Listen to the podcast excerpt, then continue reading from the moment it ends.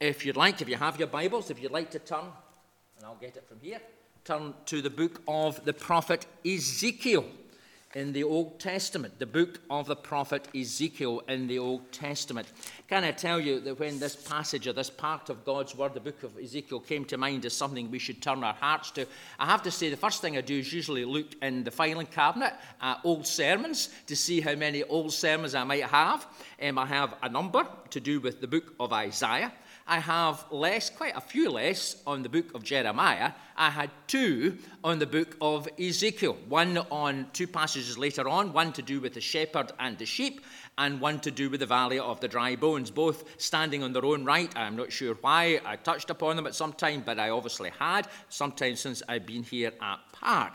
And, and probably that explains that I, it was a degree of hesitation that I turned to the book of Ezekiel because, as we'll see as we look at least a part of it, it's certainly of all the prophets, probably, certainly of all the major prophets, Ezekiel, well, he was a bit out there he certainly had some visions that would put, put parts of Daniel, the book of Daniel, and parts of the book of Revelation almost in the shade. Um, he had some very um, strong, expressive ways of bringing God's word to God's people and, and, and quite difficult ways of actually understanding and interpreting what that means. So, first and foremost, let me assure you, I have no intention of preaching through the whole 48 or 49 chapters of the book of Ezekiel. If I wanted to kill off Zoom and wanted to kill off you sitting watching YouTube, that's what I would do, and will not be doing that. It would stretch more than stretch my abilities and also your patience. But what we are going to do over the next few weeks is look at the opening section of the book of Ezekiel and seek to hear what God's word has to say, what God has to say through his word. Through this prophet, who I hope over the next few minutes you'll see spoke at a time of challenge as we are going through a time of challenge. So let's read these opening verses from the book of Ezekiel, chapter 1, and we read from verse 1. In my 30th year, in the fourth month, on the fifth day, while I was among the exiles by the Chebar River, the heavens were opened, and I saw visions of God. On the fifth of the month, it was the fifth year of the exile of King Jehoiachin, the word of the Lord came to Ezekiel the priest, the son of Buzi, by the Chebar River in the land of the Babylonians. There, the hand of the Lord was on him. Well, Amen. And may God bless and indeed speak through the reading and reflection on His Word. Uh, if there are any who would like to explore more, then certainly I'll be saying on the book of Ezekiel, can I commend to you um, one of the Bible Speaks Today books, The Message of Ezekiel by Christopher Wright, by Chris Wright. Uh, excellent. It's a commentary, but a commentary for preachers or a commentary for people to read and to reflect on themselves. There are many commentaries far weightier and, and bigger in size, uh, that, but this is more for edification and reflection, and so I commend that to you. And I don't apologize that this is the one actually that I'm using most in our thoughts and our reflections. At least I can understand this, where some of the other ones are beyond, as I say, they, they delve so much into the Hebrew that I, I really would be struggling. And so I commend this to you. I, I, I, don't know whether many of us even have much of an idea as to the context of the book of Ezekiel and actually what's happening. That's why these opening verses are so important to us. Actually, scholars, by looking at the dates and, and, and reflecting on the history of Israel, can actually tell us that this event took place, probably, very high likelihood, on the 31st of July on 593 BC. Who says the Bible isn't based on history and in time and in fact? Um, by looking at the evidence here and by the story and the circumstances that we have, including evidence from Babylonian records and everything else, it's likely that this man, this man Ezekiel's birthday, and was in the five, or this event took place on the 31st of July, 593 BC. Who is this man? Well, what about the man? What about his name? The name is Ezekiel. Well, literally means, may the Lord strengthen. May the Lord strengthen him. And when his parents, were told that his father was Buzi or Buzi or whatever you pronounce it, a priest, when he was given that name by his parents, It probably was given at a time when there was increasing awareness that any child born into society, into Judah, the kingdom of Judah, the little southern kingdom of Judah, at that time was going to need God's strengthening. Interesting, this morning I was just speaking to our neighbour that's across the road over this last nine, ten months. I've got to know him quite well because quite often as I go out the door of the church, he's out his front door having a wee sly smoke and we wave over and chat to each other. And I went over, as I often do, and had just a wee chat this morning before we, the service started. He was just saying of his concern for his children and grandchildren. He's of ages, a man of my own age. And, and any of us with children, bringing up children or thinking of grandchildren in the present circumstances would be concerned. Not just about COVID, we hear so much about the immediate virus, but as we've been reminded by Dr. Philip, as we're reminded in many other ways, there are many other challenges that are going to be played out in the weeks and months and years that lie ahead. And may the Lord strengthen him, may well be a good name to give to any child as they come into this world at this present time, as it was for Ezekiel's parents when he was born. As I've told, his father was a priest. That means that he was therefore more than likely based in Jerusalem. And very much the life of that young boy as he was brought up would be centered upon Jerusalem, upon the temple, that great temple that had been built by King Solomon, one of the wonders of the ancient world in many ways, where all the great liturgy and rituals of the Jewish faith were celebrated. It had been built three centuries before, and it seemed to symbolize in sandstone the fact that God was in the midst of the people. That psalm that we read earlier in the service spoke about going up to Zion, going up to Jerusalem, to that city set upon the hill. And the temple and all the things associated with that temple spoke of God being in the midst of his people and Ezekiel's life would be formed, and his education, his understanding of the society, his awareness of the world would be seen through the prism of the worship of God centered upon the temple. We can't be sure, at least scholars can't be sure for a fact, but it's possible. His father was a priest, and Ezekiel, we're told, was a priest. He was in a line of priests, perhaps in the line of the priests of Zadok. Zadok. We've never heard of the music, Zadok the priest.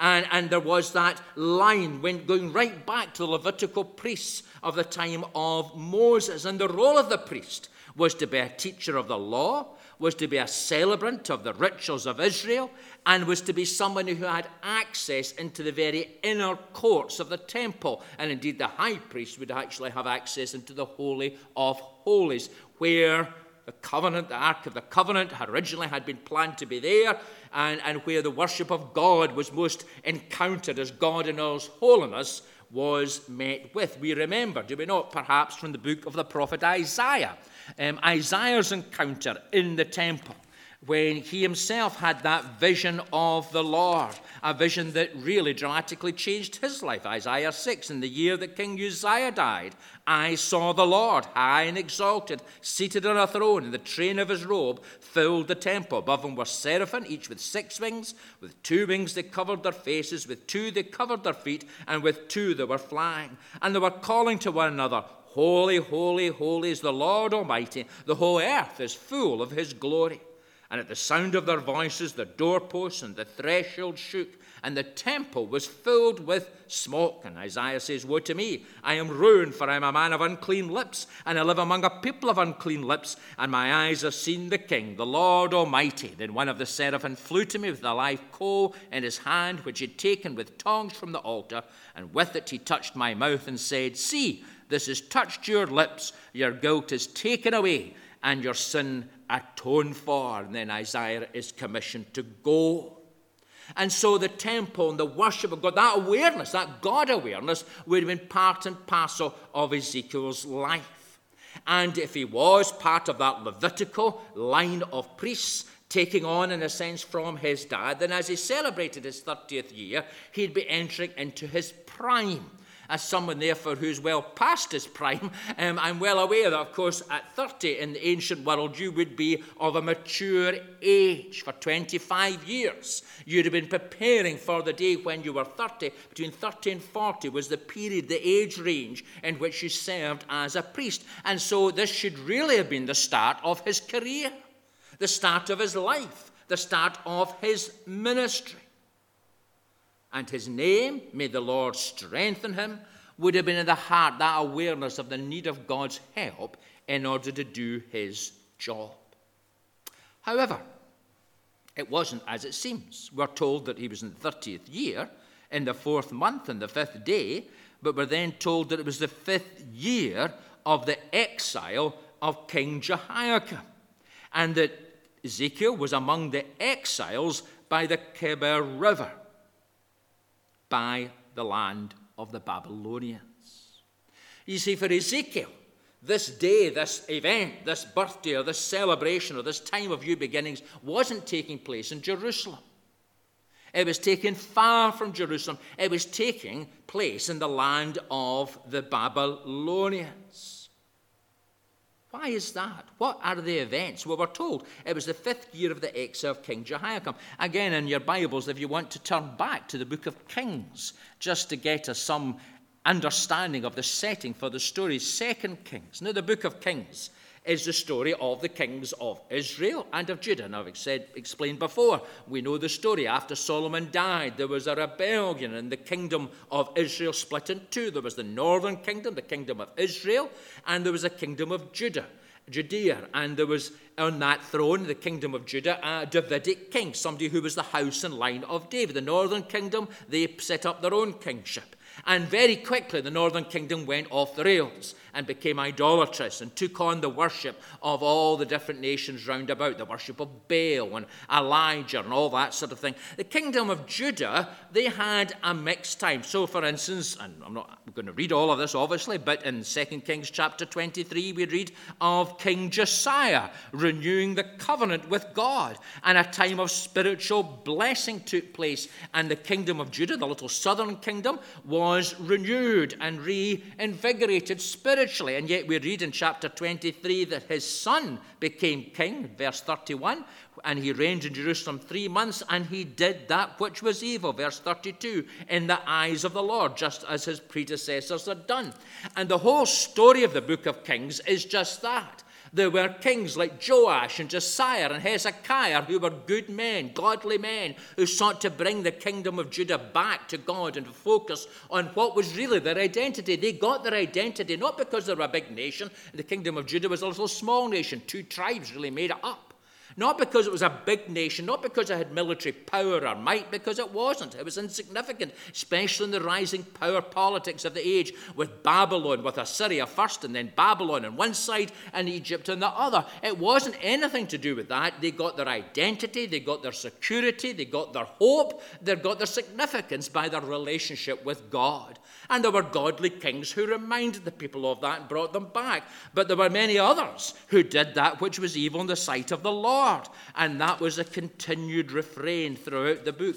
And eventually, when we get to chapters 23 and 24 of the book of Kings, things come to a head. We don't have time this morning to read through this whole story. That in itself would take up a whole sermon, but read it through later on your own, chapters 23 and 24 of the book of Kings. You'll see there that little Judah was sandwiched between these powerful nations. And Egypt, on one side, took a chance at trying to get something out of them, and they were bought off. Indeed, earlier on in the story, Hezekiah took the gold off the doors of the palace and of the temple and used that to buy off the Egyptians. And then Nebuchadnezzar comes on the scene, and we're told in chapter 24 that he invades the land. And the, that king at the time becomes his vassal for three years. But then he turns against Nebuchadnezzar and rebels.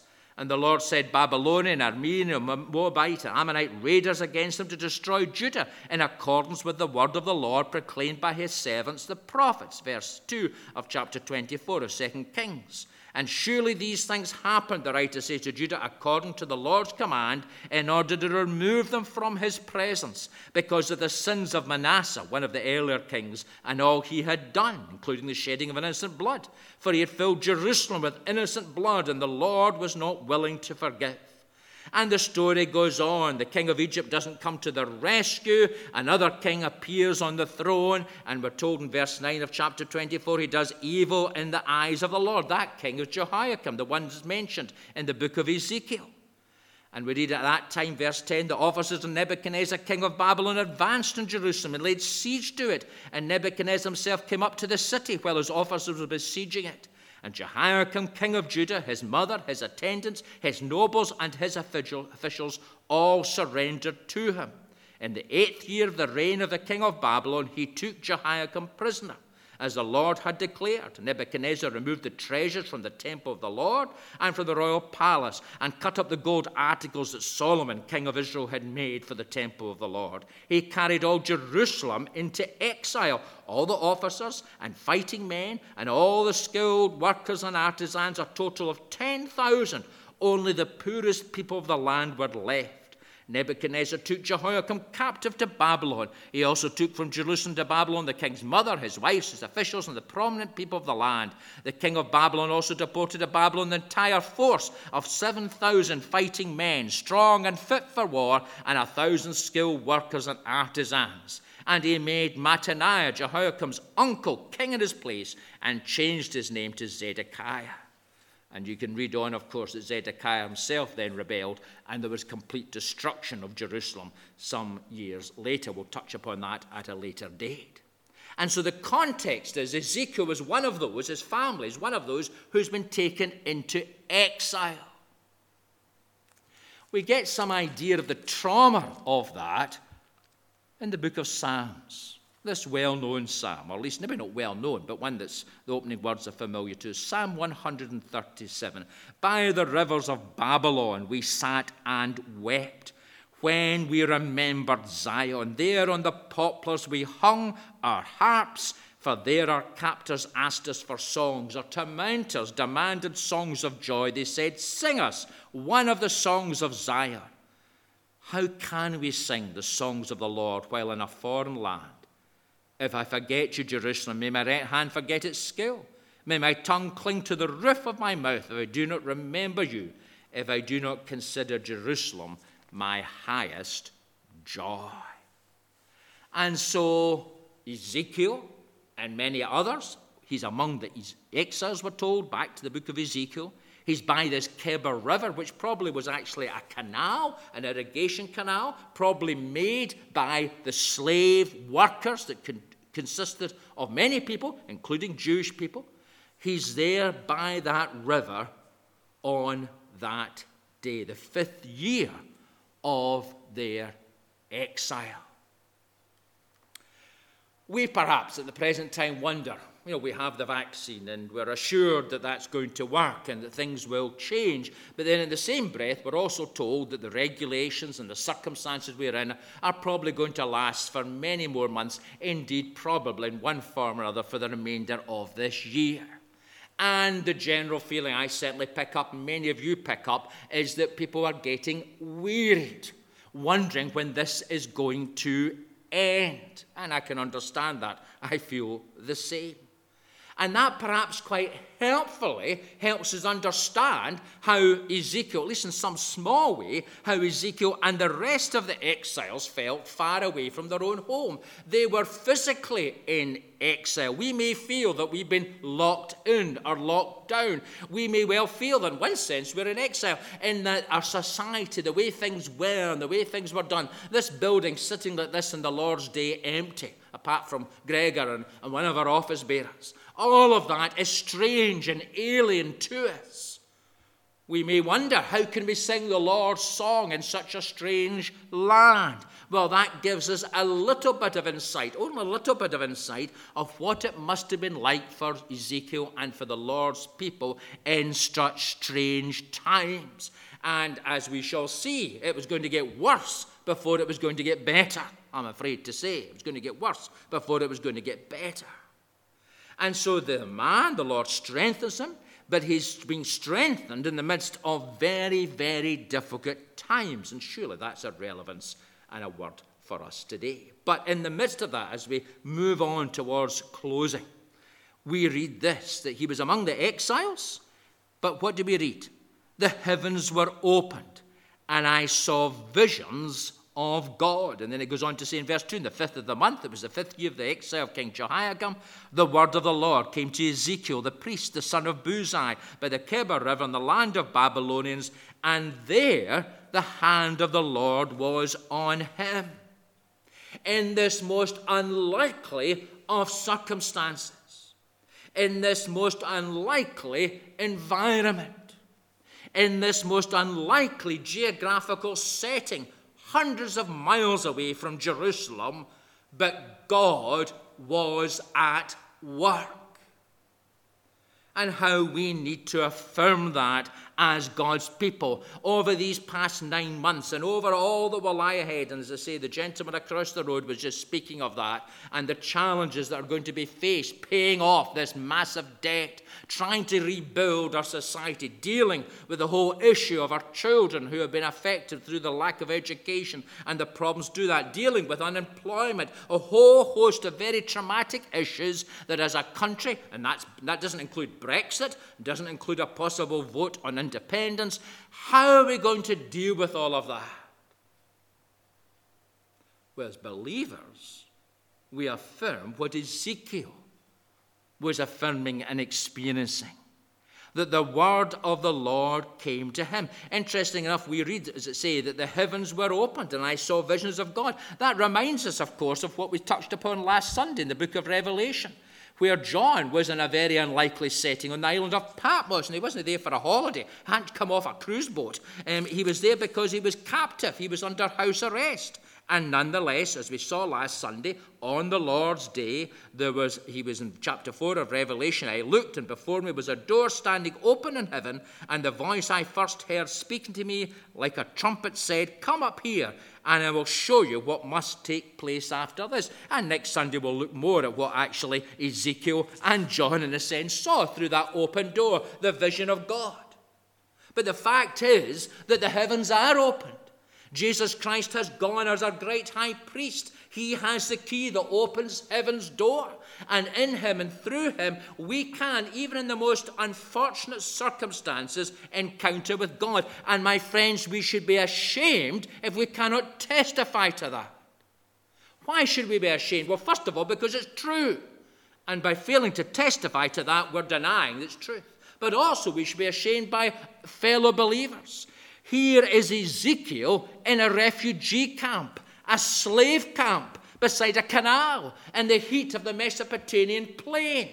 Here are believers today in refugee camps in the Lebanon and in Greece and in other parts of the world. Believers who have had to flee the land of Syria and Iraq. And yet, as you hear their testimonies as they live in these hellholes of places that make lockdown look as if it's a holiday camp, they testify to what? They testify to the fact that even in these awful circumstances, with their homes devastated, with family members often dead or not knowing where they are, they too testify that the heavens open, that God is with them, and that He is still speaking into their lives. So shame on you, brother or sister, if you're sitting at home this morning feeling sorry for yourself and saying, Well, I don't know anything of God in this. Shame on you.